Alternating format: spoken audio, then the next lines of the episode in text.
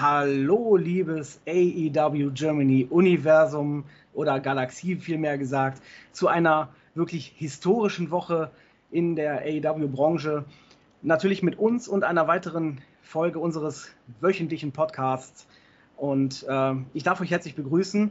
Ähm, Tatütata, der Wrestling-Vogt, ist wieder da. Mit meinen Tag-Team-Partnern heute Abend. Zum einen Don Cesco.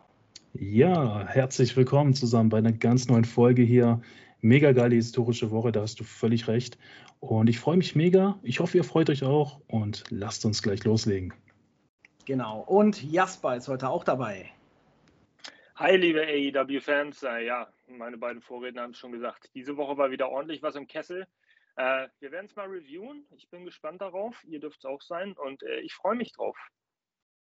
Genau. Ähm, die, das war jetzt tatsächlich die letzte Dynamite 4 All Out. Und ich, mein Gott, muss ich da kurz vorgreifen, haben die nochmal ordentlich an Tempo zugelegt in dieser Episode. Also ich habe jede Minute genossen und wir steigen am besten direkt ein mit dem ersten Match, nämlich Brian Danielson gegen Jake Hager. Ähm, ich fange, ich greife einfach mal direkt vor. Also, prinzipiell war, fand ich es persönlich, war es ein gutes Match. Ähm, es war nicht die beste Leistung von Jake Hager, muss ich sagen. Also da habe ich schon Besseres gesehen, aber es war jetzt auch nicht schlecht, würde ich mal so behaupten. Ähm, aber Brian Danielson hat in der Situation einfach, ähm, ja, in meinen Augen die bessere Leistung geliefert und hat natürlich im Endeffekt dann auch tatsächlich gewonnen. Ähm, fand ich echt, echt sehr gut. Hat mich aber auch ein bisschen überrascht, weil Jake Hager ja eigentlich schon irgendwo auch so ein bisschen relativ stark dargestellt wird, normalerweise. Ähm, es hat mich überrascht, irgendwo ein bisschen, aber trotzdem habe ich es gefeiert, dass Brian Daniels natürlich gewonnen hat. Und ähm, das Finish des Matches hat mich sehr, ja, doch positiv begeistert, weil natürlich Daniel Garcia äh, eingegriffen hat in das Match und ähm, ja, offenbar nicht gewollt irgendwo für eine, für eine Ablenkung gesorgt hat, eben dass Brian Danielson den Win abstauben konnte. Und ähm, da bin ich auch sehr gespannt, was jetzt wirklich mit Daniel Garcia ist, ob er jetzt wirklich bei der JAS bleibt oder vielleicht sogar wirklich zum Blackpool Combat Club geht. Das ist natürlich so eine Sache. Matchbewertung von mir würde ich tatsächlich auf eine 3-2 setzen. Ähm, war ein super solides Match. Jetzt kein ultra heftiger Main-Event-Kaliber-Match, sage ich mal, aber schon durchaus ansehbar. Und damit gebe ich das Wort einfach mal an den nächsten weiter. Ja, ich kann dir größtenteils nur zustimmen. Ich möchte aber ganz kurz diesen Eingriff von, ähm, äh, jetzt habe ich den Namen vergessen. Bin ich Daniel doof? Garcia. Daniel Garcia. Genau, genau. Ja, weil ich fand es ein bisschen, ich muss sagen, verwirrend. Ich, ich weiß nicht so ganz, davor war ja diese Promo mit Chris Jericho, dass er da unbedingt, unbedingt, ähm, dann macht er so eine Aktion, okay, mein Gott, alles gut. Aber was ich ko komisch fand, ist die äh, die, dieser Stare-Down mit Daniel, Danielson, weil er kam raus, hat sich ja verabschiedet, hat damit gefeiert mit den Fans und seine Mimik war so ein bisschen so, was habe ich gerade getan? Aber eigentlich war das doch klar, was er gerade getan hat. So, ich fand das so ein bisschen Fragezeichen einfach. Vielleicht muss es so sein. Ich kann so etwas jetzt mit nichts anderes vergleichen. Also Kreativteam gut, Vielleicht bin ich auch ein bisschen blöd, dass ich den Blick da nicht ganz definieren kann von ihm. Ähm, aber ja, war ein ganz solides Match. Ich kenne auch bessere Matches von Jake auf jeden Fall. Ähm, ja, ich würde hier eine normale 3 einfach geben. Tja, da wird es mal Zeit für Mr. Vorschlag, haben wir den äh, selbigen auch wieder rauszuholen hier, denn ich bin da irgendwie überhaupt nicht eurer Meinung. Also ich bin äh, der Meinung, dass äh, Brian Danielson diese Woche hier sehr auf nicht sehr, aber auf jeden Fall auf Sparflamme gewrestelt hat. Das ist ja auch verständlich von einem Pay-Per-View, von einem großen Match. Man geht auch keine unnötigen Risiken ein und ähm, äh, auch in der letzten Episode äh, Review ist vielleicht schon den einen oder anderen klar geworden, dass ich nicht so ein großer Jake Hager-Fan bin. Und das hat sich auch diese Woche mal wieder vollends bestätigt. Das hat mich überhaupt nicht begeistert. Ähm, ich ähm, finde seinen Wrestling-Stil nicht ansehnlich. Ähm, seine Bewegungen auch recht stockend naja, was soll man weiter dazu sagen? Ich finde auch seinen Charakter in der Darstellung sehr blass. Ich könnte jetzt noch weiter fortfahren, aber das lasse ich jetzt einfach mal. Ähm, ich gebe dem Match 2,7, weil es mich halt äh, von den, von den Fähigkeiten, von dem, von dem Technischen her überhaupt gar nicht begeistert hat. Da war keine Story großartig drin, bis auf das Ende, was ich irgendwie mir so letzte Woche schon äh, gedacht habe, dass Daniel Garcia da so ein bisschen äh, die entscheidende Rolle spielen wird. Ähm, aber sonst war es halt nichts Besonderes. Es war halt ein MMA-typischer Fight, der von Jake Hager dominiert war und äh, letztendlich Brian Danielson als starken vor dem Pay-Per-View-Match gegen Jericho äh, dann letztendlich doch noch wieder hervorgeholt hat. Es mhm. war, nicht, war nicht so das Gelbe vom Ei für mich. Ich, ich muss auch sagen, ich persönlich, ähm, Jake Hager, bevor er zur MMA gegangen ist, ähm, also bevor er diesen MMA-Kampfstil, sage ich mal, benutzt hat, war er ja wirklich eher so der, der Wrestler. Und seitdem er halt wirklich bei der MMA tätig geworden ist, merkst du halt irgendwie, dass sich sein kompletter In-Ring-Stil verändert hat und in meinen Augen nicht zum Besseren. Ähm, ich habe generell so ein leichtes Problem mit diesem äh, MMA-Stil oder wenn MMA-Leute halt ins Wrestling kommen, weil du merkst es irgendwie, dass die, ich finde persönlich generell so die Moves, die die dann einfach zeigen, sehen ziemlich, wie du es gesagt hast, stockend aus. Die sehen brutal ausgeführter aus, aber brutal nicht im Sinne von, oh mein Gott, WTF-Moment, sondern alter Scheiße, hat er sich gerade verletzt oder wehgetan dabei? So nach dem, so dieses Kaliber einfach. Ähm, deswegen bin ich da schon irgendwo deiner Meinung. Ähm, aber ich muss tatsächlich sagen, äh, wir haben, ich habe tatsächlich etwas falsch vorgegriffen. Und zwar haben wir ja ganz vergessen, die Promo von John Moxley, die war ja eigentlich so die Eröffnung in die Show. Ähm, da würde ich natürlich ganz kurz gerne was dazu sagen noch, dann holen wir das eben nach. Ähm, starke Promo, ich fand's geil natürlich, dass er natürlich in Chicago irgendwo auch ein paar Buhrufe gekriegt hat und vor allem je nachdem, was er gesagt hat, noch mehr ausgebuht wurde, weil so hat auch so dieses Heel Moxley, sage ich mal, so ein bisschen mehr Sinn gemacht einfach. Ähm, er konnte so auch mal ein bisschen mehr aggressiver reden, ohne dass er sich halt direkt mehr Feinde macht, aber es war ja klar, dass Chicago einfach komplett auf CM Punk Seite sein wird.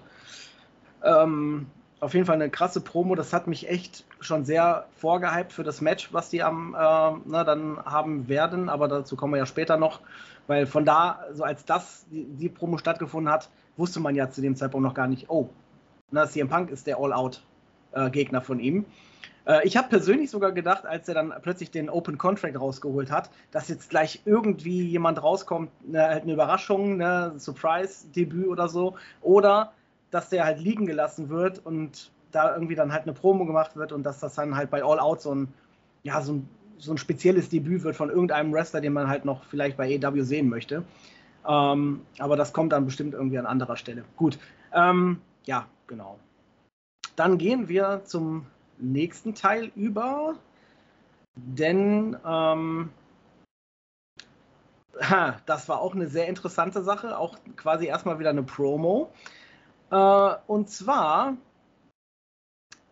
ist ja nach der Werbeunterbrechung dann The Wingman, Peter Avalon, Cesar Benoni, Ryan Nemeth und JD Drake äh, im Ring erschienen und haben halt gesagt, dass sie halt mehr Wingman im, im TV sehen wollen und so weiter und so fort. Und dass sie ab jetzt jede Woche hier ne, erscheinen wollen.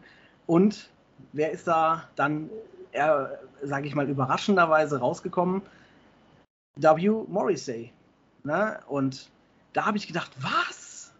Heilige Mutter Maria, Gottes. So, ne? weil er war nämlich tatsächlich in der letzten Zeit rumort, dass er mit Enzo wieder zur WWE geht. Und das ist, denke ich mal, der Beweis, dass er es eben nicht tut. Und ich fand den Typ damals schon geil, finde ihn jetzt immer noch genial. Der hat eine absolut abnormale Körperphysik, wie man das nennen darf. Der ist absolut genial. Er hat es im Ring drauf. Also ähm, vielleicht sogar, vielleicht sehen wir ihn auch bei All Out. Mal gucken. Ähm, was sagt ihr zu der, zu der Sache mit W. Morrissey? Ähm, ich fand sein Auftreten natürlich auch sehr, sehr krass. Also richtiger, krasser, maskuliner Körper. Heftiger Aufbau, wenn man ihn vergleicht zu früher. Ähm, mir ist aber auch gleichzeitig schnell klar geworden, wenn der Typ nicht gleich mal hier anfängt zu reden, promomäßig, oder sich auch mal repräsentiert als kompletten Wrestler, dann wird es einfach nur ein langweiliger Brock Lesnar in seinen Zeiten, wo er nicht geredet hat. Also ich hoffe wirklich, dass sie den richtig einsetzen, mit Promos auch, mit seinen Ja, dass er sich einfach gut präsentieren kann, weil mir bringt es nichts, wenn er die Leute umschubst, dann kann der vielleicht 21 Securities äh, zerschlagen, ne? Statt 20 wieder andere. Und ähm, ja, also wenn es in die Richtung geht, dann brauche ich den nicht.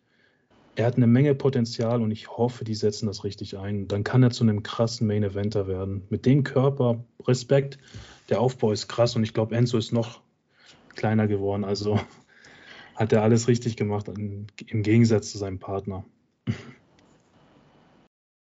Ja, also äh, W. Morrissey hatte, hatte irgendwie ja schon immer eine recht beeindruckende Physik, wie du es so schön genannt hast. Äh, sehr schönes Wort übrigens. Ähm, aber ist ja so. Und äh, jetzt umso mehr, auch nachdem da so privatmäßig in den letzten Jahren ja öfter mal einige Dinge daneben gegangen sind. Ähm, aber umso eiserner der Blick nach vorne äh, in, sein, in, seinem Ausdruck, als er äh, aufgetreten ist. Und ich finde, da möchte ich gerne vorgreifen, schon auf nächste Woche Dynamite. Ich kenne die Ergebnisse ja schon, ihr leider noch nicht. Aber äh, ich gehe davon aus, dass man ihm da eine Promo geben sollte, damit er halt redet. Genau, weil dann wäre diese Woche halt die Aktion, nächste Woche die Promo, damit überhaupt mal Ziel, äh, das Ziel erklärt wird, die Absicht. Ähm, ich vergesse immer den Namen des, des Visitenkartenmanns, deswegen nenne ich ihn einfach den Visitenkartenmann. Stokely Hathaway. Genau, Stokely, ja, Stokely war es. Ähm, ich nenne ihn trotzdem den Visitenkartenmann. Äh, da dürfen wir natürlich auch mal gespannt sein, was sich da jetzt für eine ultra große Gruppierung formt. Ich als alter WCW-NWOler denke auch, dass es mittlerweile da schon 35 Mitglieder gibt. Aber ich kann mir das erzählt haben. Ähm, ja, beeindruckt. Äh, und ich bin mal gespannt, wie sie weiter fortfahren. Er könnte auf jeden Fall in Main-Event-Positionen eine Rolle spielen, wenn sie ihn gut pushen, wenn sie ihn gut darstellen also ich sag mal so, nicht jeder, der die Karte genommen hat, hat sie auch akzeptiert. Ne, da gab, ich glaube, Wardlow hat sogar auch mal eine Karte gekriegt von Stokely Hathaway, aber der hat die halt ne, fliegen lassen. Ähm, ich muss aber auch sagen, ich fände es nicht gut, wenn, wenn die äh, ihn mit Stoke, Stokely zusammentun oder mit der Gruppierung, was auch immer da gerade geplant ist. Ähm, ich würde ihn tatsächlich entweder als, oder ich würde ihn eigentlich momentan wirklich eher als Singles-Wrestler sehen wollen, nicht in irgendeiner Gruppierung oder zumindest ansonsten, dass es Sinn macht. Also es muss für mich Sinn machen und dieses Söldner rekrutieren, was der Stokely da macht mit seinen Visitenkarten, finde ich hm, nicht unbedingt so ja, überzeugend. Aber wir können wirklich nur gespannt sein. W. Morrissey äh, hat in der Vergangenheit ziemlich auch gesundheitliche Probleme gehabt ähm, und wirklich äh, echt absolut genial, was der daraus gemacht hat. Und ich bin echt froh, dass er, sage ich mal, auch die zweite Chance im Wrestling bekommen hat, nachdem er es ja schon ziemlich hat eskalieren lassen. Aber er ist einfach ein klasse Typ, auch ein klasse Talent. Ähm, auch die Interviews, die mit ihm geführt werden, habe ich viele gesehen. Absolut sympathischer Mann. Ähm, also von daher, ich äh, bin gespannt, was, was, was ihn bei EW erwarten wird. Gut, dann gehen wir zum nächsten. Ein, nämlich, ein Punkt dazu noch. Achso, sorry. Ja, ein ja, Punkt klar. dazu noch. Hier habt ihr es zuerst gehört. Ähm, House of Black, Fehde mit Malakai. Wenn das passiert, das würde passen. Also Morrissey gegen, gegen Black? Warum nicht? Zwei Big Men, von der Erscheinung her recht ähnlich, mhm. könnten sicherlich einiges rausreichen. Reißen, ne? aber ich will es ja nur erwähnt haben. Wäre auf jeden Fall ein gutes Match, aber nach aktuellem Stand würde, ja, okay, 3 gegen 1 wäre es, ne? oder sogar vielleicht 4 gegen 1, wenn, wenn die Julia Hart mit ins Boot holt. Aber er verbündet sich mit ihnen und dann entsteht ein Machtkampf. The Rock, Nation of Domination, Parallele. Ha, ich habe die Formel erstellt und ich habe es gleich gelöst. okay, das ist sehr, sehr ich sage ich mal, mit sehr viel Fantasie gedacht. Äh, mal schauen, was draus wird. mal gucken, wie es nach All Out aussieht. Fantasy Booking. Ja, genau, das äh, würde dazu wahrscheinlich eher, eher passen, aber so schlecht ist die Idee gar nicht. Aber mal gucken, was, was sie parat für ihn haben, auf jeden Fall. Ich finde es gut, dass, dass er tatsächlich sogar, weil er, da kann ich, das letzter Satz, ich kann mich noch daran erinnern, wie er gesagt hat, dass sein oberstes, oberstes Ziel ist, wieder zurück bei der WWE zu landen, dass er aber versteht, dass es halt eine Zeit lang braucht, bis er sich wieder, sage ich mal, ähm, bis er seinen Ruf wieder normalisiert hat, sage ich mal, ähm, und sich jetzt doch statt für WWE halt für AW entschieden hat, offenbar. Also noch ist es ja nicht offiziell, ne, aber man kann, denke ich, schon davon ausgehen, dass, dass das offiziell ist. Vielleicht wird es dann bei All Out ne, plötzlich heißen, ne, W. Morrissey ist All Elite. Mal gucken. Gut, noch irgendjemand was zu diesem Thema zu sagen? Alles klar, perfekt. Dann ähm, haben wir das Damens Tag Team Match Tony Storm und Hikaru Shida gegen Dr. Britt Baker, DMD und Jamie Hater mit Rebel an der Seite. Ähm, tatsächlich ein gutes Match, wirklich ein sehr, sehr gutes Match. Ähm, Tony Storm ist mittlerweile echt bei mir auf der Rangliste der Damen wirklich hochgestiegen. Eine sehr, sehr, sehr solide und gute äh, In-Ring-Leistung. Hikaru Shida bin ich immer noch so, so hin und her gerissen. Mal finde ich ja, war gut. Manchmal sieht es aber auch zu leicht, also zu. Manchmal finde ich die Moves, die die macht, nicht überzeugend genug, weil das dann so aussieht wie, ja, so mit Samthandschuhen. Wisst ihr, wie ich meine? Nicht, nicht brutal genug ausgeführt. So. Das sieht dann aus wie so ein Larifari-Move. Ähm, und was, was mir persönlich am Ende des Matches aufgefallen ist und was ich vielleicht sogar, also was ich vermute, was sogar dazu führen könnte, dass vielleicht diese Gruppierung zwischen äh, DMD, Jamie Hater und vielleicht sogar Rebel, dass es da zu einem Split kommt. Wenn man sich mal den, den Gesichtsausdruck von DMD anschaut, nachdem der Pinfall gefallen ist, da hat sie so richtig angepisst, so in Richtung Jamie Hater und halt ähm, Rebel geguckt. Und ich bin ja jemand, ich fantasiere oder denke mir da vielleicht ein bisschen mehr zu als so vielleicht der ein oder andere. Und mein Szenario sieht tatsächlich so aus, dass es irgendwie bei All Out, dass da irgendwie, ob das jetzt im Backstage ist oder halt im Ring, irgendwo, keine Ahnung, zu einer Konfrontation von denen kommt. DMD äh, sagt, es ist vorbei, es, ist, es reicht jetzt. Und dann ähm, attackieren die Jamie Hater. Und dann kommt es natürlich zu einem Save und wer wird Jamie Hater dann äh, retten, sage ich mal? Na, kommt da jemand drauf? Saraya natürlich. Weil Saraya und Jamie Hater, für die, die es nicht wissen, sind äh, privat sehr, sehr, sehr dick befreundet. Und das war damals schon ähm, ein Gerücht, dass Saraya bereits einen All-Elite-Vertrag All äh, unterschrieben hat, aber halt noch auf den Moment gewartet wird, sie perfekt einzusetzen ne, und vor allem auch den, den, groß, den größtmöglichsten Überraschungswert natürlich zu haben. Und da würde es einfach Sinn machen, sie debütieren zu lassen, sage ich mal, als Rettung für Jamie Hater. Und also das ist so mein, das meine Vermutung. Dickes Ding. Genau. So, und jetzt, äh, also Match kriegt von mir tatsächlich eine 3,5. Äh, und damit gebe ich das Wort dann weiter an einen von euch. Ja, du hast ja eigentlich schon sehr viel dazu gesagt. Ähm, was ich gerne erwähnen möchte, Tony Storm, ja, die tut's, also die macht's gut, die macht's wirklich, wirklich gut. Aber was mich einfach stört, ist dieses Tag-Team immer, so mit einem Partner zusammen.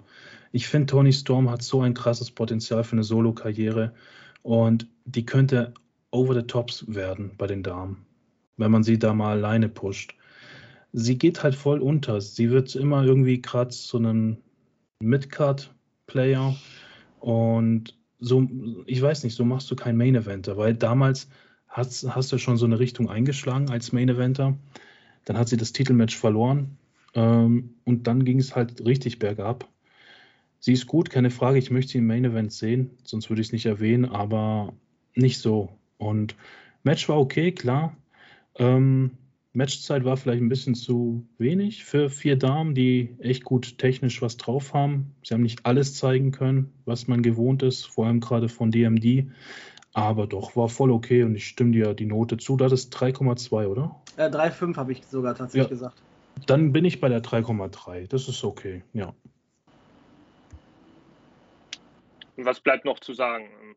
Ich denke mal generell, dass man so von der Stiffness in einem Match und auch von dieser, dieser richtigen Herd äh, vor einem, äh, bei einem Go-Home Dynamite äh, immer irgendwie schon ein paar Abstriche machen kann, automatisch ist, na klar, sie wollen ja ihre Matches nicht gefährden durch irgendwelche unnötigen Verletzungen oder ähnliches. Ähm, ja, für mich gibt es äh, gar nicht großartig viel mehr hinzuzufügen. Tatsächlich mal nicht. Ähm, ich würde dem Ganzen diplomatisch, wie ich bin, eine 3,4 geben und dann haben wir einen guten Durchschnittswert. ähm, eine Sache ist mir allerdings auch aufgefallen. Ich weiß gar nicht, ob die beabsichtigt war, ob ich mich verguckt habe. Ähm, und zwar ähm, haben die Fans, haben die Fans immer abwechselnd was gechantet während des Matches äh, in einer gewissen Zeit. Und dann kam immer dieses DMD, Let's Go irgendwie. Shida? Und, ähm, das kann sein, dass es Shida war, ja. Auf jeden Fall ähm, DMD. Und immer wenn diese DMD-Chants gekommen sind, da gab es so eine Kamerasequenz, so eine Einstellung, bei der Jamie Hater, meine ich gesehen zu haben, äh, Richtung Fans so hier den, den, den Zeigefinger gemacht hat und den Kopf geschüttelt hat. Ähm, würde irgendwo ja Sinn ergeben für das Storytelling, dass bei All Out vielleicht da irgendwie was Überraschendes passieren wird. Äh, kann auch sein, dass ich mich irre. Ähm, das wollte ich nochmal reinschmeißen. 3,4, solide. Es war ein gutes, gutes Match. Das ist ein interessanter Fakt tatsächlich, weil das ist mir gar nicht aufgefallen. Das, ist, das würde ja dann vielleicht mit meiner Theorie kombiniert dann doch anfangen, auch Sinn zu machen, ne? Dass die sich mittlerweile so, so innerhalb dieses Kerns nicht mehr so gut verstehen und dass, dass die eigentlich mehr oder weniger kurz vor dem Split sind. Das würde das dann auch am Ende des Matches erklären, warum die sich so gegenseitig so böse angeguckt haben. Hm. Das, sind ja, das sind ja meistens auch solche kleinen bröckelnden Momente, in denen das deutlich wird. Nur, ja gut, in der Hinsicht war das jetzt, wäre das jetzt vielleicht sehr unterschwellig. Da muss man schon halt genau hingeguckt haben, aber ähm, möglich wäre es. Ey, sehr gut, dass dir das aufgefallen ist, weil ähm, na, ich finde gerade in diesen Sachen ist AEW sogar in meinen Augen besser als das WWE-Universum, äh, weil AEW auch, so, wie zum Beispiel das auch gewesen ist mit ähm, ähm, mit dem Black Mist. Ne? Du, du, siehst es langsam immer mehr werden, aber es wird nicht so in Szene gesetzt. Du musst schon genau hingucken, damit dir das auffällt, wie, wie das bei Julia Hart gewesen ist. So eine Woche später hast du so ganz leicht schwarz gesehen. Nächste Woche, dann war es jetzt schon zwei Wochen her, wurde es dann doch ein bisschen ein breiterer schwarzer Rand. Und das immer und immer mehr, bis es dann dazu geführt hat, dass sie dann halt gegen ähm, ne, die Varsity Blondes äh, dann agiert hat. Und das ist so dieses unterschwellige Storytelling. Das ist in meinen Augen genau das, was es noch geiler macht, weil na, das ist halt nicht so eine offensichtliche Story, aber du siehst halt, mhm. dass es, dass es immer weiter fortschreitet. Und ähm, deswegen, das kann die WWE einfach nicht. Das muss ich einfach AW absolut hoch anpreisen. Ähm, super, perfekt. Ähm, möchte noch jemand sonst irgendwas äh, dazu sagen oder können wir ja. weiter? Gut, alles klar. Dann möchte ich tatsächlich noch einen kurzen, ähm, etwas kurz thematisieren bezüglich Kip Sabian. Denn der hat ja ähm, Bastard Pack, sage ich mal, angegriffen. Also hat, ist quasi das erste Mal ja wieder so richtig in Szene gerückt. Das war jetzt nicht bei Dynamite, ich glaube, das war bei Rampage letzte Woche. Ähm, und hat da klar gemacht, dass er ne, wieder richtig loslegen will und ähm, diesen All-Atlantic-Titel All halt ins Auge gegriffen hat. Und also ich muss ganz ehrlich sagen, das Gimmick von ihm, was er jetzt gerade, sag ich mal, hat, ne, spielt, absolut deutlich besser als vorher, weil vorher wirkte der so, als hätte er kein Gimmick. Und jetzt hat er eins, so dieses, ne, mit diesem underrated over, over it und sowas alles, ne, mit diesem, mit diesem Pappkarton, was sich ja auch eben über viele Monate so entwickelt hat. Am Anfang hast du gedacht, wer sitzt denn da mit einem Pappkarton im Publikum? Was, was, ist das denn jetzt? Ne? Und erst mit der Zeit ist rausgekommen, ey, das ist Kip Sabian. Ne, der sitzt jetzt fast in jeder Show, in jedem, in jedem Land sitzt der da, ne, wie zum Beispiel bei den ähm, Titelkämpfen von, von Park, die der dann in England hatte, saß Kip Sabian auch mit dem Karton über dem Kopf im Publikum. Und ich finde, das, das ist auch wieder so eine geile Sache. Und ich muss ganz ehrlich sagen, wenn das so weitergeht, werde ich vielleicht sogar Kip Sabian-Fan muss ich, muss ich ganz ehrlich sagen. Ähm, was sagt ihr dazu? So, ist das vielleicht eine Chance für Kipp, äh, sag ich mal, die Sache wieder zum, in, in die richtige Richtung zu kippen? also, um es ganz kurz zu machen, ich, ich unterschreibe alles, was du sagst. Es gab sogar welche auf der Gamescom mit diesem Pappkarton, voll cool. Echt? Okay. Ja, ja, haben die auf Twitter ähm, gepostet, die Fans. Cool. Ähm, um deine Frage ganz einfach zu erklären, er muss diesen Titel gewinnen. So. Und wenn er den Titel gewinnt, dann ja, dann geht es mit der Karriere Leiter hoch.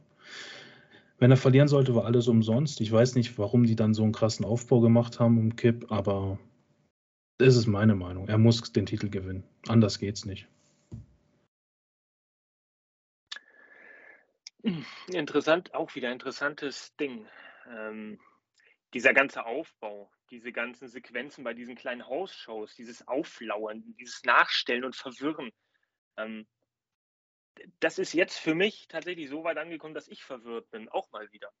Und zwar, weil ich mir jetzt die Frage stelle, warum zieht man das so lange auf, wenn man die Bombe dann eineinhalb, zwei Wochen vorm Pay-Per-View platzen lässt und die Storyline eigentlich nur bis zu diesem Pay-Per-View führen lässt, so dass dann A, Pack gewinnt und Kip Sabian besiegt wird oder genau umgekehrt. Für mich müsste also dann, um diesem ganzen Aufbau auch so ein bisschen gerecht zu werden, die Storyline danach noch wieder fortgeführt werden. Das ist meine Meinung so zu dieser äh, Fehde all over. Ähm, mhm. Sonst vom Aufbau her interessant, cool und gibt sicherlich Pack auch mal ein bisschen Farbe. Solche Storylines liegen ihm gut, weil wrestlerisch hat der Typ das einfach unheimlich drauf. Ähm, aber Charisma, technisch, Storyline, Promo-mäßig überzeugt er mich dann doch nicht immer ganz. Äh, das ist so ein farbiger, ähm, also farbvoller Charakter als Gegenpart schon echt geil also ich sag mal so, viel haben wir ja von Kip noch nicht gesehen in diesem neuen Gimmick, sage ich mal. Ne? Aber wenn sie es richtig machen und Kip überzeugend genug ist, dann kann das da definitiv für ihn ähm, die Chance sein, vielleicht kein Main Eventer zu werden. Nein, Main Event auf jeden Fall nicht. Aber schon präsent und auch gut dargestellt in der Midcard zu sein. Und ich denke, da ist Kip auch ganz gut aufgehoben. Und der All-Atlantic-Title wäre da auch tatsächlich äh, sinnvoll, weil er ist ja auch kein Amerikaner. Ich glaube, der ist Austra aus, aus, aus Australien, wenn ich mich jetzt nicht täusche. Steinigt mich, wenn ich falsch liege, aber ich meine, Kip Sabian wäre Australier oder irgendwie oder Ihre oder irgendwie sowas. Auf jeden Fall so ein, äh, na, also nicht Amerikaner auf jeden Fall. Ähm, aber auf jeden Fall finde ich es sehr interessant. Ich bin mal gespannt, was sie daraus machen, aber auch das werden wir natürlich dann in der nächsten Zeit und vor allem dann natürlich auch bei All Out sehen. Ne? Ähm, England. England, ist, ja. Echt? Er ist aus England? Ja. Ups. Okay, dann. Ja, 30 Jahre. Okay, ich meine, gut, dann macht es natürlich trotzdem in gewisser Hinsicht Sinn, weil er ja bei den, bei den Shows eben in England, wo Puck aufgetreten ist, ja auch da ähm, anwesend war. Aber der hat teilweise so, ein, so einen Akzent gehabt, dass ich echt gedacht habe, dass, dass der ähm, ja, irgendwie Australier wäre oder so. Aber gut. Gibt ja auch verschiedene Slangs, sage ich mal, im Englischen. Ne? Aber dann ist das ja Betrug, dann war das ja gar nicht so eine lange Anreise. Naja, ich glaube, ich, ich glaub, Kip ist aber jemand, der auch in Amerika lebt mittlerweile, aber Pack halt nicht. Ähm, okay, Pack, hat, okay. der Pack reist halt wirklich immer pro Show, sage ich mal, in Amerika, äh, ne, reist er ein, fährt aber nach der Show wieder direkt und fliegt zurück. Ne? Und Kip ist, glaube ich, Ach, mittlerweile. Okay. Ja, ja, ja, ja, genau. Ähm, ich weiß nicht, ob sich das mittlerweile geändert hat, aber Pack hat immer gesagt, nein, er will nicht nach Amerika, weil Freunde, Familie und sowas alles halt in England will er nicht auf Dauer zurücklassen, so nach dem Motto. Und ähm, genau. Ähm, gut. Und jetzt als nächstes kommt natürlich die heiß, heiße Promo, ich sage jetzt mal heiße Promo von CM Punk in seiner Heimatstadt. Ähm, also, ich habe wirklich gedacht, weil er da so, so halb flendend, sage ich mal, oder so sah so aus, zum Ring kam, habe ich gedacht, oh Gott, was kommt jetzt? Wird er uns jetzt wieder sagen, dass er wieder verletzt ist und wieder eine Auszeit braucht? Oder wird er jetzt vielleicht sogar sagen, seine Karriere ist zu Ende? Weil das wusste man ja von letzter Woche noch nicht so genau, wie das jetzt ausgeht oder wie das überhaupt weitergeht. Ne? Weil das ja, ja diese Gerüchte um CM Punk und das Drama im Backstage gab und so weiter, was ich bis, bis, bis heute immer noch für Bullshit empfinde oder zumindest sehr übertrieben dargestellt war, was gar nicht der Fall war. Ähm, man wusste trotzdem halt nicht, ja, was passiert jetzt? Ne? Hat CM Punk keine Lust mehr oder ist, ist er jetzt wieder verletzt oder was weiß ich? Und die, so die ersten Worte, wo ich dann, ne, wo er dann wirklich kurz vorm Heulen stand, habe ich echt gedacht, nein, bitte nicht, bitte nicht.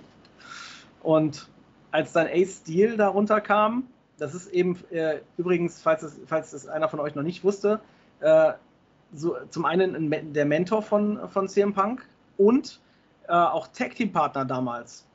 Die, die waren einige Zeit als Tag Team unterwegs, vor allem bei TNA 2002 waren Ace Steel und CM Punk äh, bei TNA halt als Tag Team unterwegs. Okay. Und mh, hat mich auch überrascht.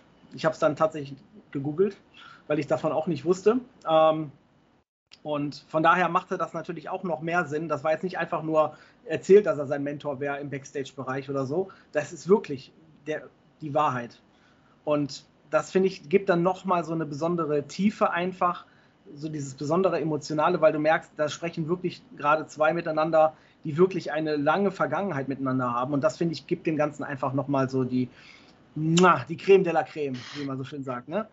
Und als er den so richtig dann ne, auch die Ohrfeige gegeben hat und gesagt hat, was machst du hier? Wach auf, Junge, ne? Ich habe dich das gelehrt, so und so und so. Wenn du liegen bleibst, dann bist du schwach und du musst aufstehen, so wie sonst auch immer und kämpfen.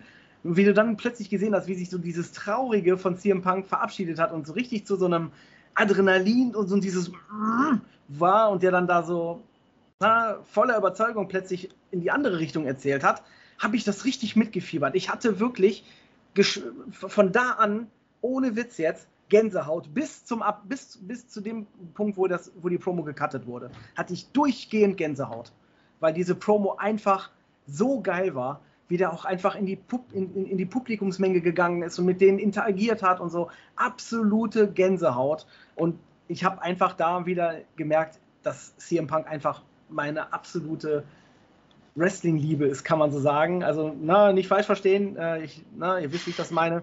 Es ist wirklich, also CM Punk ist für mich einfach the best in the world. Ähm, und ach, also mein CM Punk hat da so, so hart gepocht einfach.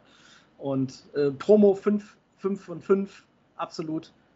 Ähm, und das hat mich dann so richtig, richtig gehypt auf eben All Out, dass ich gesagt habe, ich mache die Nacht durch, ich gucke mir das an, scheiß drauf, scheiß auf alles andere. Ja. Und jetzt gebe ich weiter.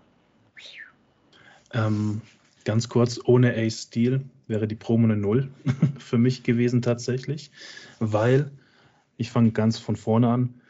Er kam rein und hat relativ am Anfang, vielleicht habe ich es falsch verstanden, aber er hat am Anfang irgendwie einen fetten Fan äh, beleidigt im Publikum, weil, keine Ahnung, der ist halt fett und er hat halt. Er hat, so Cold, er hat Cold Cabana gerufen.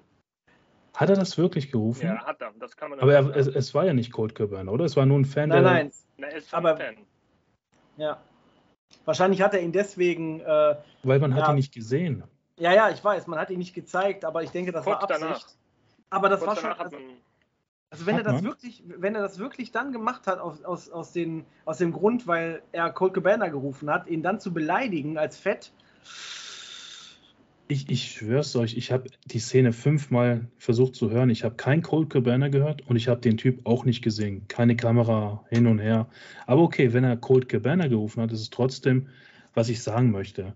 CM Punk baut seine Promo so auf, dass er jemanden beleidigt. Dann geht er in diese Depri-Schiene. Und ich denke mir so die ganze Zeit, Digga, was willst du jetzt eigentlich sagen? So, das dachte ich mir die ganze Zeit. Du bist CM Punk. Wo, sag jetzt entweder, du hast halt verloren, deine Schwester sitzt da vorne, was juckt mich das, Alter, dass du jetzt weinst? Dachte ich mir so die ganze Zeit. Und ich dachte mir, ja, sag jetzt einfach, du ein Rückmatch? Wie gestaltet sich die Zukunft? Was passiert jetzt? Kommt vielleicht ein neuer Gegner rein? Ähm, und dann kam Ace Steel. Ähm, ich wusste schon, okay, es geht jetzt um den, äh, den Vertrag, ist ja logisch.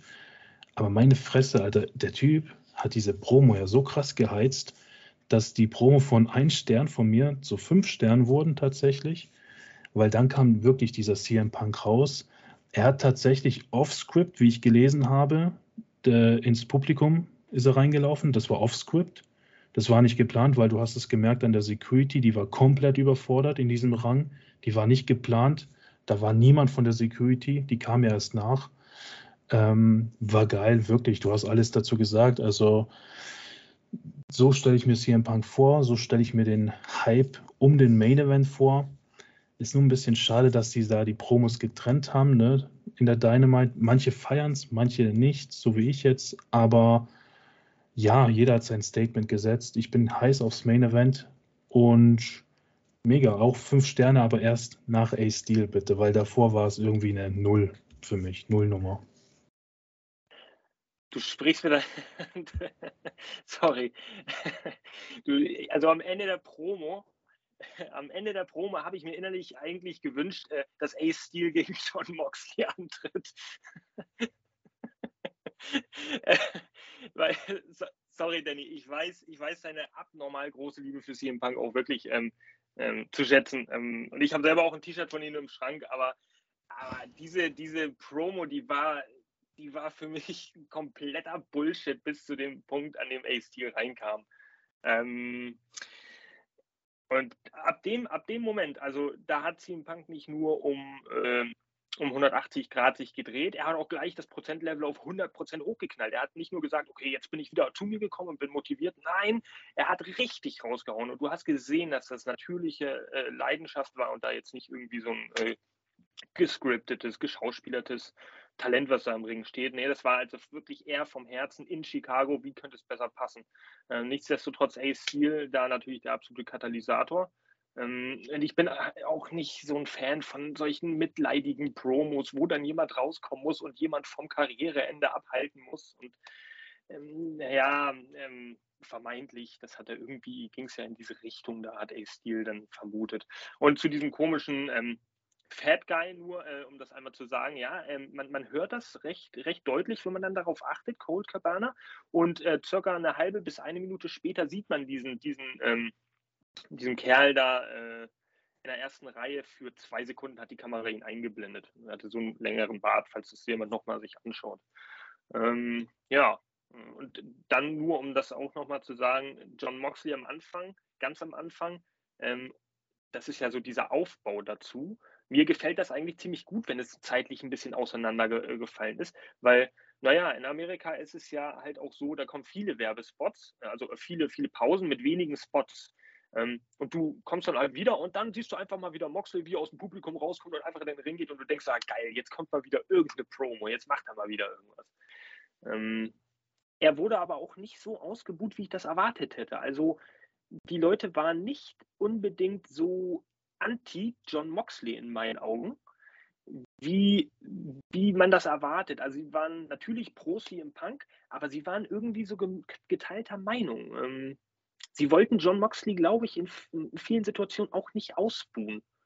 Äh, und ich finde es eine interessante Facette, wie Danny, wie du schon ganz am Anfang gesagt hast, dass jetzt ähm, natürlich dieser, dieser Heel Moxley so ein bisschen weiter gesponnen werden kann. Jetzt dürfen wir mal gespannt sein, ob er tatsächlich seinen Charakter noch verschärft oder ob das jetzt so ein One-Night-Only wegen Chicago, Hometown Hero und so weiter war. Ähm, das nur dazu, das lag mir noch auf dem Herzen. Sonst an und für sich solide bis jetzt zwei Promos, mit denen man da so reingeht und guckt. Äh, ganz kurz wegen John Moxley, das habe ich ja vorher voll vergessen zu sagen er hat in meinen Augen das provoziert, das Ausbuhen, weil er selber überrascht war, wenn man auf seinen Blick schaut, dass die Fans ihm teilweise zujubeln. Erst dann hat er ja angefangen zu sagen, ich habe CM Punk sozusagen vernichtet, ich bin der Übermensch sozusagen, so auf seiner englischen Art und Weise. Und erst dann kamen so die ersten Pro, äh, die Buhrufe. Du hast auch gesehen, die Fans, wenn die Kamera da eingeschaltet hat, der eine schüttelt mit dem Kopf, der eine dreht die Augen, verdreht die Augen. Ähm, er hat das provoziert, glaube ich, weil er es selber nicht richtig realisiert hat, dass er in Chicago gerade Chance bekommt. So, mhm. war mein Eindruck. Ich weiß nicht, ob es geplant war. Ähm, ist ja vieles geplant. Schauspieler können sie ja, Schauspielern können sie.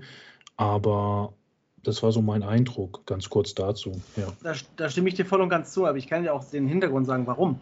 Weil es muss ja in einem Match im, im, im sage ich mal, im besten Falle immer einen Face- und einen Heel-Charakter geben. Und da das natürlich jetzt so ist, dass die komplette Woche halt in Chicago ist, ist es automatisch CM Punk der Face-Charakter, weil er halt übelst gefeiert wird wegen Hometown. Und Moxley soll natürlich in dieser, in dieser, in dieser äh, Fehde als Heel agieren. Und deswegen hat er gemerkt, okay, ich werde jetzt nicht nur be, be, ne, ausgebuht, sondern ich kriege auch Jubel. Okay, dann muss ich noch ein bisschen mehr auf die Kacke hauen, dass ich noch mehr Buhrufe kriege statt Jubel, damit man genau merkt, ah, okay, ne, Moxley wird ausgebuht mehr und Punk halt mehr bejubelt. Das ist halt, ne, um einfach diese Waage für Punk natürlich ein bisschen höher zu halten. Ähm, aber ich muss auch natürlich noch mal kurz dazu sagen, mit diesem Fatboy, sage ich mal, das ähm, in der Promo. Ah, also ist vielleicht natürlich irgendwo, man muss auch dann versuchen zu verstehen, dass natürlich, wenn er wirklich da Cole Cabana in Richtung CM Punk gerufen hat, dass das ja natürlich schon irgendwo auch eine Provokation für CM Punk war. Ne? Zum einen muss ich das sagen, weil wir wissen ja mittlerweile, wie, wie die Fronten da jetzt offenbar sind, dass das sehr, sehr, sehr angespannt ist und offenbar beide da sehr krass drauf reagieren, wenn man den anderen anspricht. Und wenn man dann auch noch so blöd ist, sage ich jetzt einfach mal so blöd, äh, ich war ja selber einer derjenigen, muss ich ganz ehrlich gestehen. Ja. Ich war ja bei Cold Cabana in Twitch, da habe ich ja erzählt. Ähm, zu dem Zeitpunkt war das aber komplett eingefroren, man wusste überhaupt nichts mehr. Und deswegen, man hat nichts mehr gelesen, wie jetzt die Verbindung zwischen den beiden ist. Und deswegen hatte ich das halt nachgefragt. Aber mittlerweile sind ja News jeden Tag, jede Woche präsent, dass das immer noch sehr mit Hass irgendwie ist. Und wenn man dann noch hingeht und äh, Punk noch so offensiv darauf anspricht, hier Cole Cabana, dann muss man sich irgendwo auch nicht wundern, wenn man dann auch ein, quasi was zurückkriegt.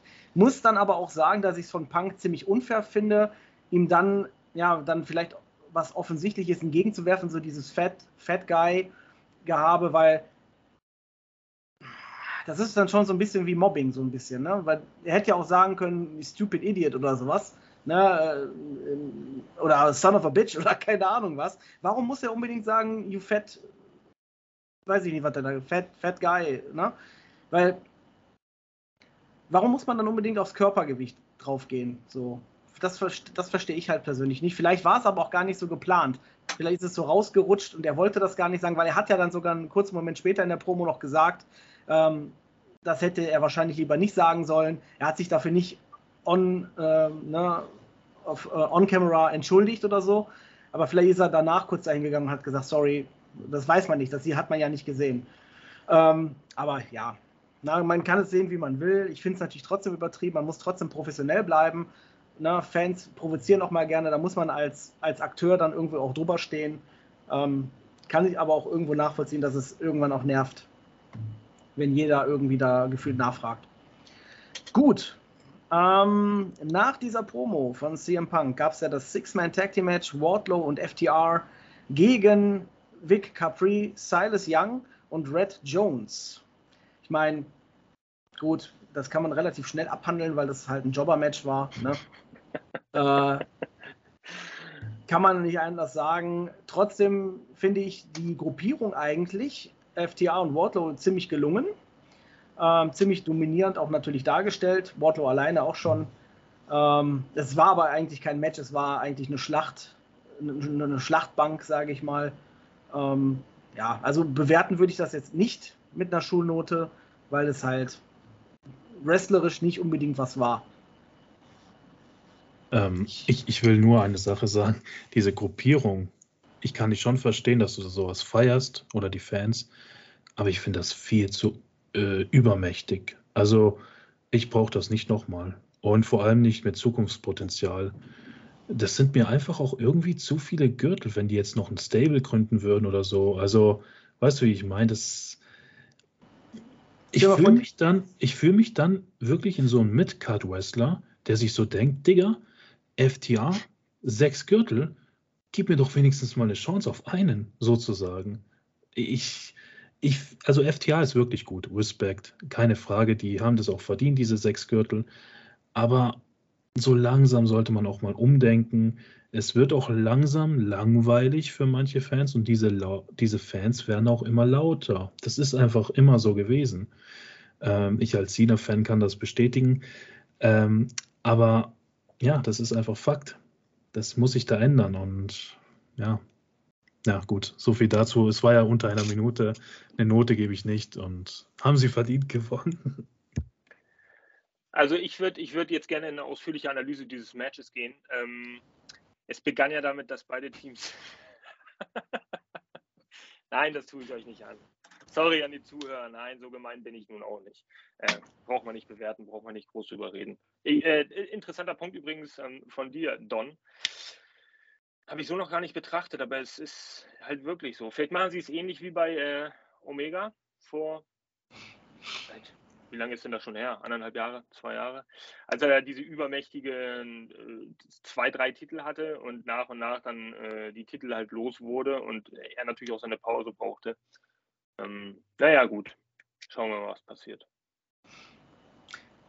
Ja, also stellt euch mal vor, die würden jetzt noch die AEW Trios Titles kriegen Nein, also ich glaube, ich glaub, deswegen sind die auch absichtlich nicht im, äh, in dem Tournament drin gewesen, weil dann hätten sie ja Wardlow wahrscheinlich verlieren lassen müssen, weil halt andere Pläne bestehen und so weiter.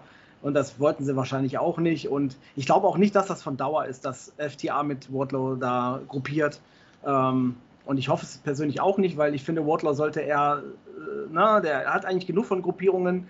Man hat ihn da bisher eigentlich nur gesehen und der sollte er jetzt äh, als Solo-Wrestler durchstarten und auch bleiben erstmal. Ähm, genau. Also wenn du denen noch einen vierten Gürtel geben möchtest pro Person, ich meine im Gürtel, äh, in der Unterhose hätten sie ja noch ein bisschen Platz als Halter, ne? Ja, also ich bitte dich, das, irgendwann ist der Körper auch mal voll in dem wahrsten Sinne des Wortes und nee, frag nee, mal den nee. Ultimo Dragon, frag mal den Ultimo Dragon mit seinem ja, genau. äh, Japan, Japan Teil da. Ja, ja, geisteskrank. Gut. Äh, nach diesem Match kam dann John Moxley nochmal zum Ring und hat auch nochmal eine kurze Promo gehalten bezüglich des, äh, na, der, des, der Match-Zusammensetzung dann eben er gegen Punk bei All Out. Hat nochmal, sag ich mal, weil er dann wusste, ah, okay, Punk ist mein Gegner, äh, dann auch nochmal ein paar Sätze gesagt. Auch da wieder, ähm, auch was du schon gesagt hast, Jasper, ich fand das ziemlich cool, dass das äh, ne, nicht so zusammenhängend an einem Stück gemacht wurde, sondern wirklich so ah, okay, Moxley hatte das jetzt im Backstage-Bereich gesehen und kam dann, ne, kommt dann jetzt raus und nimmt dazu Stellung. Finde ich persönlich auch viel besser, weil es halt auch irgendwie, ja, man, man, man denkt natürlich dann irgendwie so, ha, wie, was denkt jetzt Moxley? Ha, das ist halt nicht alles in einem Segment reingeschnitten, sage ich mal, sondern schön gestaffelt. Also ich finde das auch sehr gut, dass sie das so handhaben. Ähm, ja, ich meine, gut, viel hat Mox jetzt nicht gesagt und ich glaube, er wurde sogar abgewürgt. Weil wenn ihr mal drauf ja. Ja, ja. Wenn ihr mal drauf mhm. guckt, er wollte gerade noch mal das Mikrofon zum Mund und dann kam auf einmal die Musik und er dann nee, hat das Mikrofon weggeschmissen und ist dann auch so ein bisschen grummelnd so in den Backstage-Bereich gegangen. Also da habe ich auch schon gedacht, alles klar, die haben den abgewürgt. das war schon nicht schlecht. Im, Über, Im Ü-Wagen will ich da nicht sitzen, ne, wenn John Moxley nach hinten kommt. Ey, du hast meine Musik zu früh angemacht. Oh, oh Mann. Wahrscheinlich. Ähm, ich war aber tatsächlich enttäuscht am Ende der Promo. Nicht wegen dem Abcutten, alles gut. Er hat ja vieles gesagt, was so in Richtung Hardcore geht, in Richtung Extreme, in Richtung ich töte dich, so in dem Sinne. Ähm, mir hat einfach nur gefehlt, hey, sag jetzt doch einfach mal, dass es ein, keine Ahnung, ein Last Man Standing Match wird oder ein, was weiß ich, ein Gitter-Match oder irgend, äh, irgendwas Spannendes, weil es ist halt immer noch, Stand jetzt, ein ganz normales Singles-Match äh, du kannst nicht mal einen Stuhl benutzen. Äh, keine Ahnung, ich habe mir schon gewünscht, hey, jetzt sag doch mal Hardcore-Match oder was weiß ich, wir kämpfen draußen vor der Arena oder so. Also dieses Extreme, was er rübergebracht hat in der Promo, wurde null unterschrieben. Schade. Da habe ich unter der Woche so ein, so, ein, so ein, lustiges Meme gesehen und ich bin ja auch John Moxley-Sympathisant, aber da muss ich tatsächlich selber lachen, als äh, ich so ein Meme gesehen habe von ihm, wie er so mit schockgestarrten Augen, offenen Augen stand und sagt, ja, die Stipulation ist jetzt ein First Blood Match. Oh, dann ist er direkt raus, Thomas. Dann ist er direkt ja. raus. Äh, passte jetzt sehr gut zu, zu, deinem Einwand, den du da hattest. Äh, dachte, hm, ja, irgendwas fehlt da vielleicht, eine schöne, interessante Stipulation. Ja, schon was. Aber vielleicht ist es auch so ein bisschen ähm, auch aus Sicherheit, dass, dass CM Punk das Match dann auch vielleicht doch überleben kann. So, weil immerhin soll Punk ja auch gewinnen. Ne? Und äh, ich glaube, er ist in Hardcore-Matches vielleicht nicht so krass jetzt wie Moxley. Nein, ich weiß nicht, woran es liegt. Ich denke, der Best in the World würde auch das natürlich meistern. Aber ähm, ja, also entweder kommt vielleicht noch sowas so kurz aus kurzer Hand irgendwie, vielleicht sogar bei All Out, dass dann noch angekündigt wird, dass es ein so und so ein Match ist oder sowas. Vielleicht passiert da ja irgendwas. Ne? Oder generell im Main Event passiert noch irgendeine Überraschung. Weil, darf ich ganz kurz einwerfen, und ich zitiere hier Tony Khan, der erst, ich glaube, gestern auf Twitter gesagt hat, dass es eine echt krasse Woche für AW wird und dass nach All Out der Roster von AEW ähm, besser sein wird und genauso wie er sich den vorstellt. Das heißt, es muss irgendwelche Änderungen oder noch Debüts geben, die da stattfinden, die das Ganze dann komplettieren.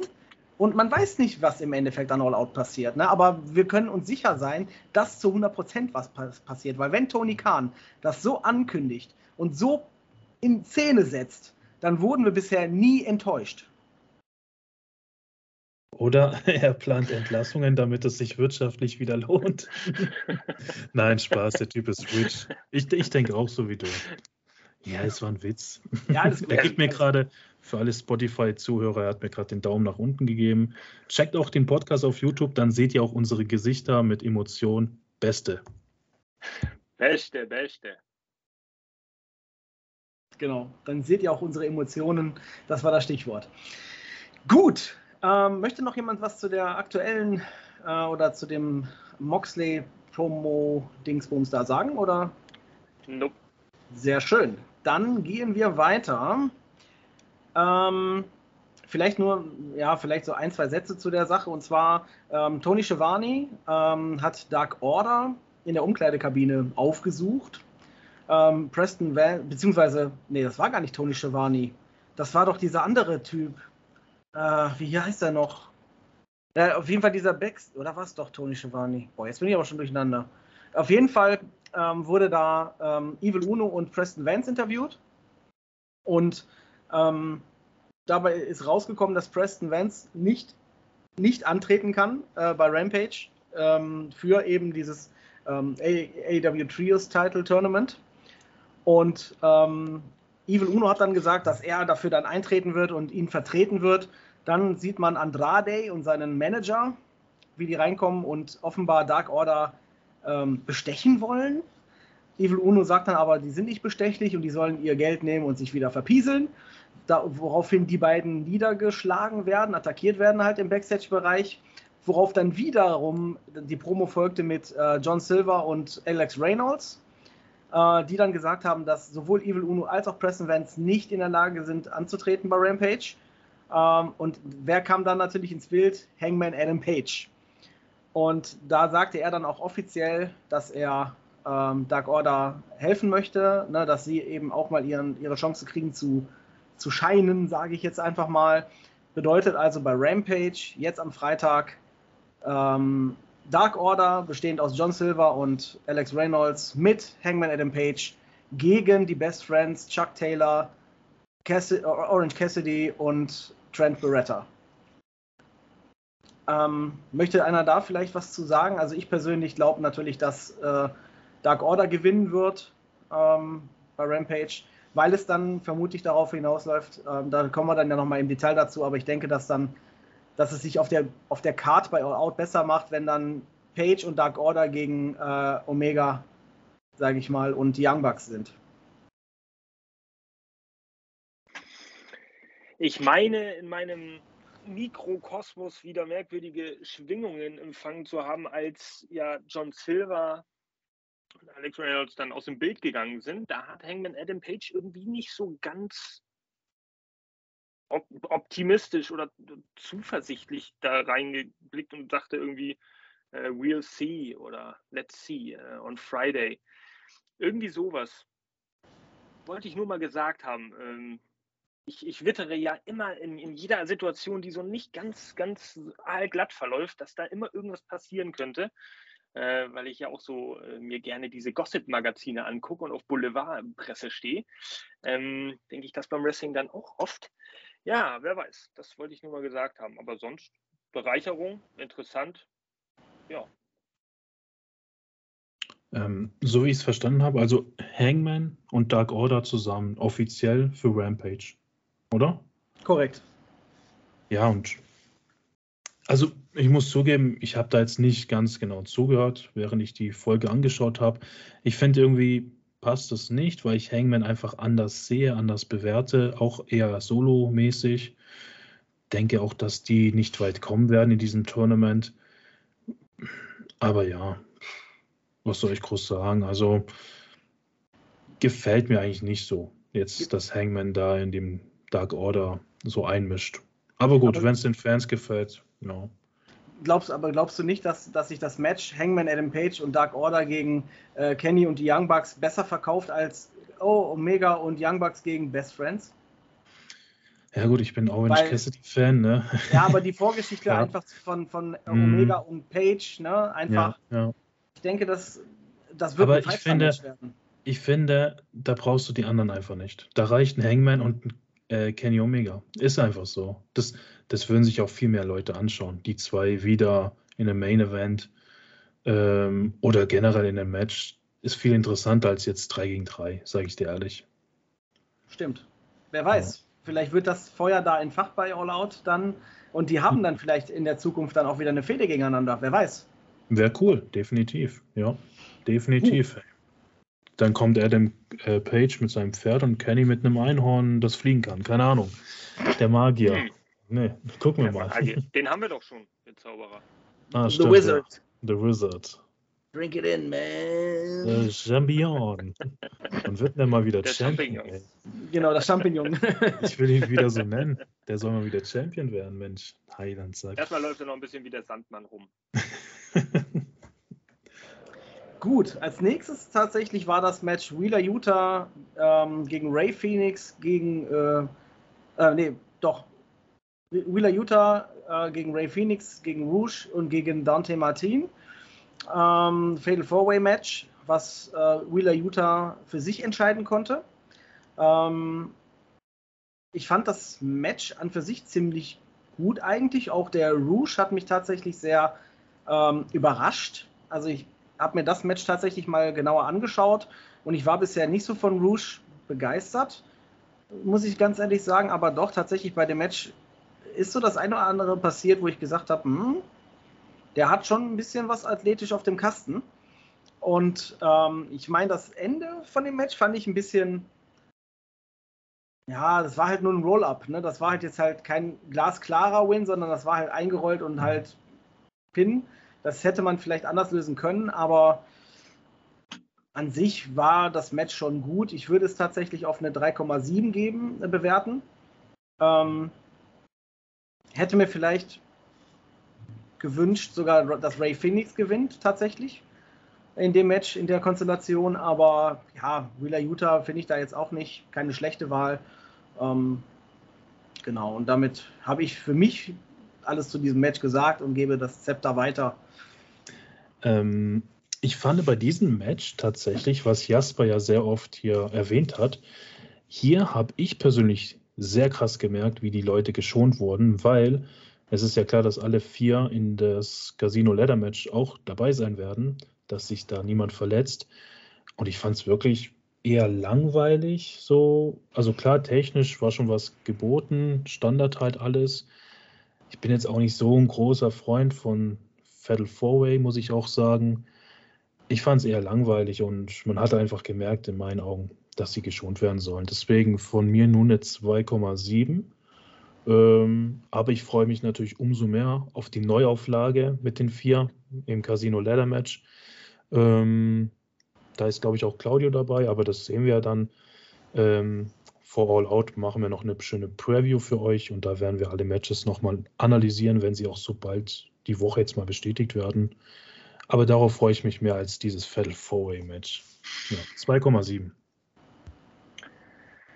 Ähm, in, in, diesem Match äh, ist mir aufgefallen, dass wir uns momentan in so einer, in so einer Prime-Time befinden, äh, in so einer Chop-Era. Oder, oder kommt mir das nur so vor? Gefühlt in jedem zweiten Match gibt es so eine Sequenz, in der jemand noch härter zuschlägt und die Fans, oh, ausrasten und wuh, es gibt immer Chops. Momentan gibt es so viele Chops. Ich habe noch nie in meinem Leben so viele Chops gesehen wie in den letzten zehn Wochen, glaube ich, äh, weil irgendjemand für sich selbst sagt, nein, ich habe die härteste Hand.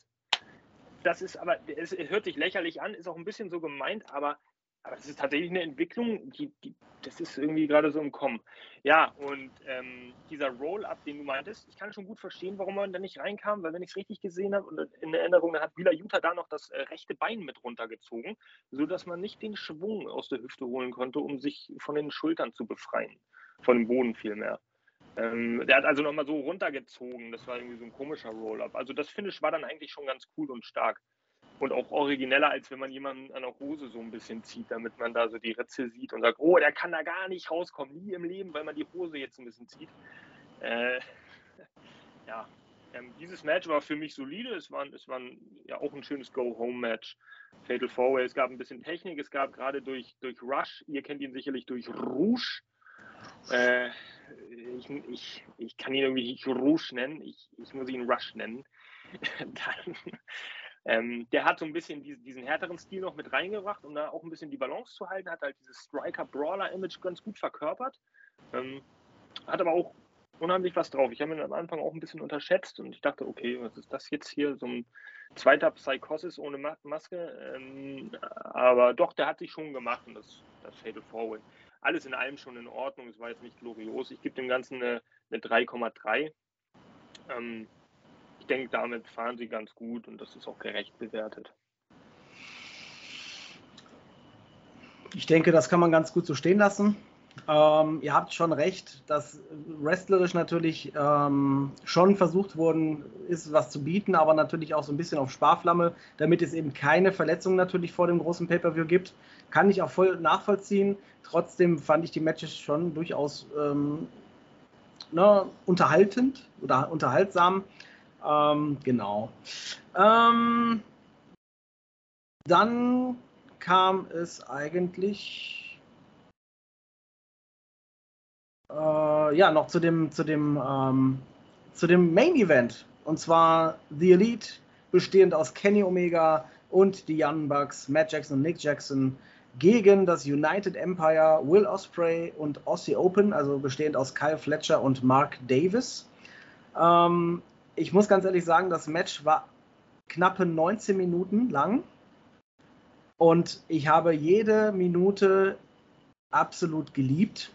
Ich finde, dass Will Osprey ein absolutes Ausnahmetalent ist und in diesem Match zusammen mit Kenny und auch Kenny hat ähm, in diesem Match ordentlich Gas gegeben. Also ich finde, in diesem Match hat man nicht gemerkt, dass auf Sparflamme gewrestelt wurde. Die haben wirklich alles gegeben. Aber das hat, glaube ich, auch was damit zu tun, dass, glaube ich, Omega und äh, Osprey so ein bisschen, ja, privat kein Beef haben, aber schon irgendwo so ein kleines wer ist der bessere von beiden so Spiel haben. Und da versuchen die sich natürlich gegenseitig dann auch so ein bisschen, ja komm, jetzt zeig mir doch mal, was du kannst. Und das macht das Match eben umso besser. Also tatsächlich, ich glaube, das ist das erste Mal in meiner Podcast-Karriere jetzt hier, ähm, vergebe ich tatsächlich die, na, die fünf will ich mir noch aufsparen. Ich habe nämlich das Gefühl, bei All Out wird es dazu kommen, aber ich gebe diesem Match, weil ich das absolut genial fand, jeder Move gesessen hat, kein Botch drin war, eine 4,8.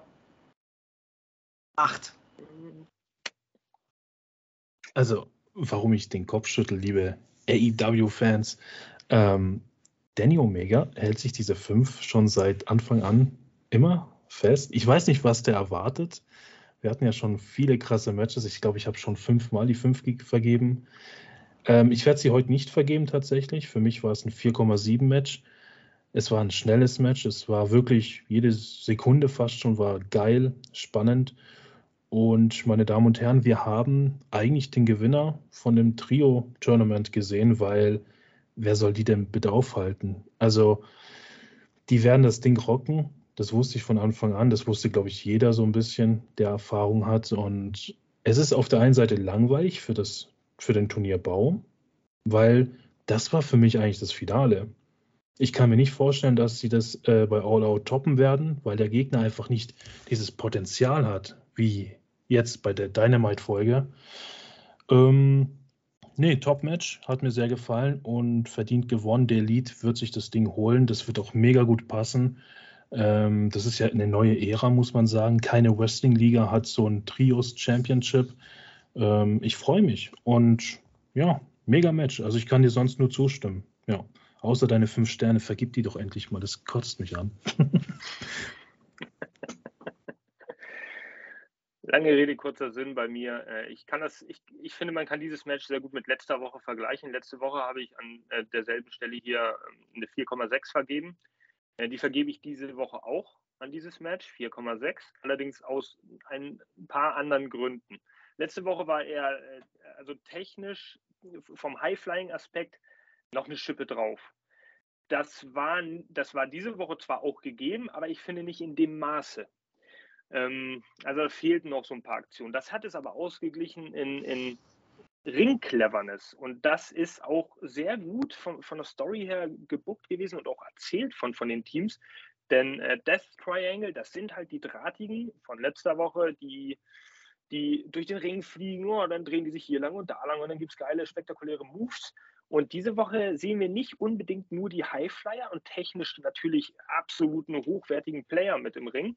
Wir sehen auch, dass es erfahrene Teams sind, wobei ich Death Triangle die Erfahrung nicht absprechen möchte. Aber ähm, in ihrer Persön Persönlichkeit, die sie ja äh, im Ring darstellen, ist natürlich klar, dass die Elite mit allen Wassern gewaschen ist, auch durch, durch, durch ihre Heal-Zeiten, ähm, wo sie sehen konnten, sie mussten mit allen Taktiken und Maschen äh, kämpfen, um irgendwie durchzukommen. Man sieht diese Ring-Cleverness und das haben sie sehr gut zur Schau gestellt. Es gab, nagelt mich nicht darauf fest, welche genau, aber äh, es gab einige Sequenzen und einige Moves, die gab es letzter Woche schon mal so oder so ähnlich.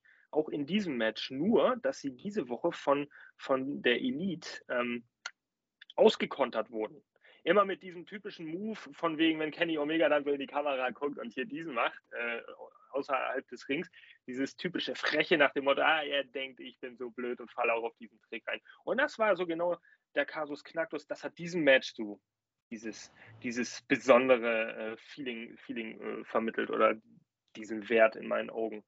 Ähm, ja, nichtsdestotrotz, genauso äh, superb ausgeführt wie, wie letzte Woche. Nur halt, denke ich, mit einem anderen Storytelling, einem anderen Schwerpunkt. Und ähm, es war für mich ehrlich gesagt auch eine, eine, eine handfeste Überraschung, dass da, dass da nicht äh, United Empire gewonnen hat. Ähm, weil das ging ja wirklich so rasant hin und her. Gerade in den allerletzten Minuten auch wieder, wie man es nicht anders erwartet hat wahrscheinlich. Aber ich dachte wirklich, da kommt jetzt Kenny Omega, Young Bucks, man kennt dieses Spielchen irgendwie, ihr seid auch clever im Ring, ihr habt es auch drauf, aber jetzt haben wir ja eigentlich mal Fremdkörper, wenn man so möchte, äh, Japanese Wrestlers, also Leute, die in Japan natürlich irgendwie bekannter sind und die jetzt in Amerika einem breiteren Publikum bekannt wurden. Ich habe für einen kurzen Moment gedacht, okay, man geht jetzt mal das Risiko ein, zu Recht auch, und pusht sie mal in dieses Finale und gibt ihnen die Chance, da wirklich Fuß zu fassen. Also noch mehr, als sie eh schon haben. Aber jetzt ist ja diese Reise abrupt irgendwie erstmal vorbei. Ähm, weiß nicht, vielleicht haben sie auch Termine bei New Japan Pro Wrestling oder, oder, oder irgendwie sowas. Weiß ich nicht. Ähm, nichtsdestotrotz, das ist äh, meine Bewertung. Und die steht final. Danke, Cut. Tschüss. Also, also tatsächlich hat Osprey kurz danach getwittert, ähm, dass, dass äh, die Zeit mit AEW jetzt erstmal für die nächste Zeit vorbei ist. Ähm, das heißt, er war auch nie wirklich für den Sieg vorgesehen oder United Empire war da nie für vorgesehen, was ich aber auch okay finde. Also die haben halt gut abgeliefert, absolut. Ähm, und es gibt ja vielleicht den einen oder anderen, der jetzt vielleicht sogar sagt, oh, Omega ist jetzt gerade erst wieder zurück, dem jetzt wieder einen Titel zu geben. Ne? Ich glaube, der Christian ist da zum Beispiel so einer, äh, unser, unser, unser Doktor. Ähm, da muss ich aber sagen, in diesen zwei Matches, die der jetzt letzte Woche und diese Woche gezeigt hat, finde ich, kann man ihm den Titel geben, weil er hat wieder gezeigt, was er drauf hat. Und man hat auch ähm, jetzt bei Dynamite einfach gesehen, ähm, warum er dieses schwarze Shirt trägt. Denn er hat drunter tatsächlich noch Narben oder noch so diese Druck, äh, diese, diese Abdrücke von diesen, von diesen Reha-Maßnahmen auf dem Körper. Und das ist halt noch nicht ganz verheilt. Und deswegen hat er halt eigentlich dieses schwarze Top angezogen, damit das halt nicht so, ja, nicht so aussieht. Also, dass man das nicht so sieht. Ähm, fand ich auch nochmal ganz interessant. Ähm, genau. Ähm, letzte Sache tatsächlich für heute ähm, würde ich nochmal ganz kurz ansprechen, nämlich ähm, die News, äh, dass Bobby Fish offenbar keinen neuen äh, Vertrag mit All Elite unterzeichnet oder zeichnen, wir, oder, oder zeichnen wird, äh, aber vermutlich nicht wegen Bobby Fish selbst, also nicht, dass er irgendwie sagt, äh, sondern die Gerüchte besagen, dass äh, Tony Khan halt den Vertrag mit Bobby Fish nicht erneuern wird, denn er hat nicht wie Kyle O'Reilly und Adam äh, Cole einen Fünfjahresvertrag unterschrieben, sondern nur so einen Short-Term-Deal. Ähm, da wiederum muss ich sagen, ich glaube das erst, wenn ich sehe, weil äh, Bobby Fish halt einfach einer der engsten Freunde von Adam Cole und Kyle O'Reilly ist. Und ich könnte mir da sehr gut vorstellen, dass äh, die beiden bei Tony Khan, klopf, klopf, klopf, äh, hör mal, nimm den mal weiter unter Vertrag, das ist ein enger Freund, wir sind doch jetzt hier Undisputed Elite und so, oder ähm, na, dass wir das, na, bitte, bitte, nimm ihn wieder unter Vertrag und dass es dabei auch bleiben wird. Ich kann mir nicht vorstellen, dass die den jetzt wirklich gehen lassen oder dass er wirklich im Endeffekt geht. Ähm, möchte einer von euch dazu noch irgendwie was sagen? Also Tony Khan wird kein Pushover für Demand sein. Ja? Das hat er ja während dieses Team-Meetings da auch gesagt. Also ähm, ich weiß nicht, ob das so ein Zeitenwechsel ist. Ich weiß nicht, ob es so einfach ist wie halt in meinen absoluten Lieblings-WCW-NWO-Zeiten, dass man da bei Easy E klopft und sagt, ey, ich möchte gerne 5 Millionen Dollar. Ich glaube nicht unbedingt, dass das so einfach ist. Vielleicht auch erst recht nach dieser, nach dieser Krisensitzung letzter Woche, die es da gegeben haben soll. Ähm, nicht so einfach ist, da einfach hinzugehen und sagen, ey, ich bin Adam Cole, du hast mich verpflichtet. Ähm, mach das mal klar hier, salopp gesagt. Ähm, und ich weiß auch nicht, ob, ob die Leute sich das, ob, ob, ob die Wrestler sich das im, im, im Backstage-Bereich vielleicht äh, unbedingt noch trauen. Naja, das ist reine Spekulation. Ähm, persönlich. Ich fand an Bobby Fish nur den Bart geil. Äh, er wurde, wie ich mitbekommen habe, sehr, sehr groß gehypt von den, von den Wrestling-Fans. Ich habe ihn vor seinem Run bei AEW ehrlich gesagt gar nicht richtig wahrgenommen. Ähm, er ist kein schlechter Wrestler, aber ich konnte mir so aus seiner Persona vor der Kamera dann nie irgendwie ein großes Bild von machen und ich war jetzt auch nicht so geflasht von dem, was ich da gesehen habe.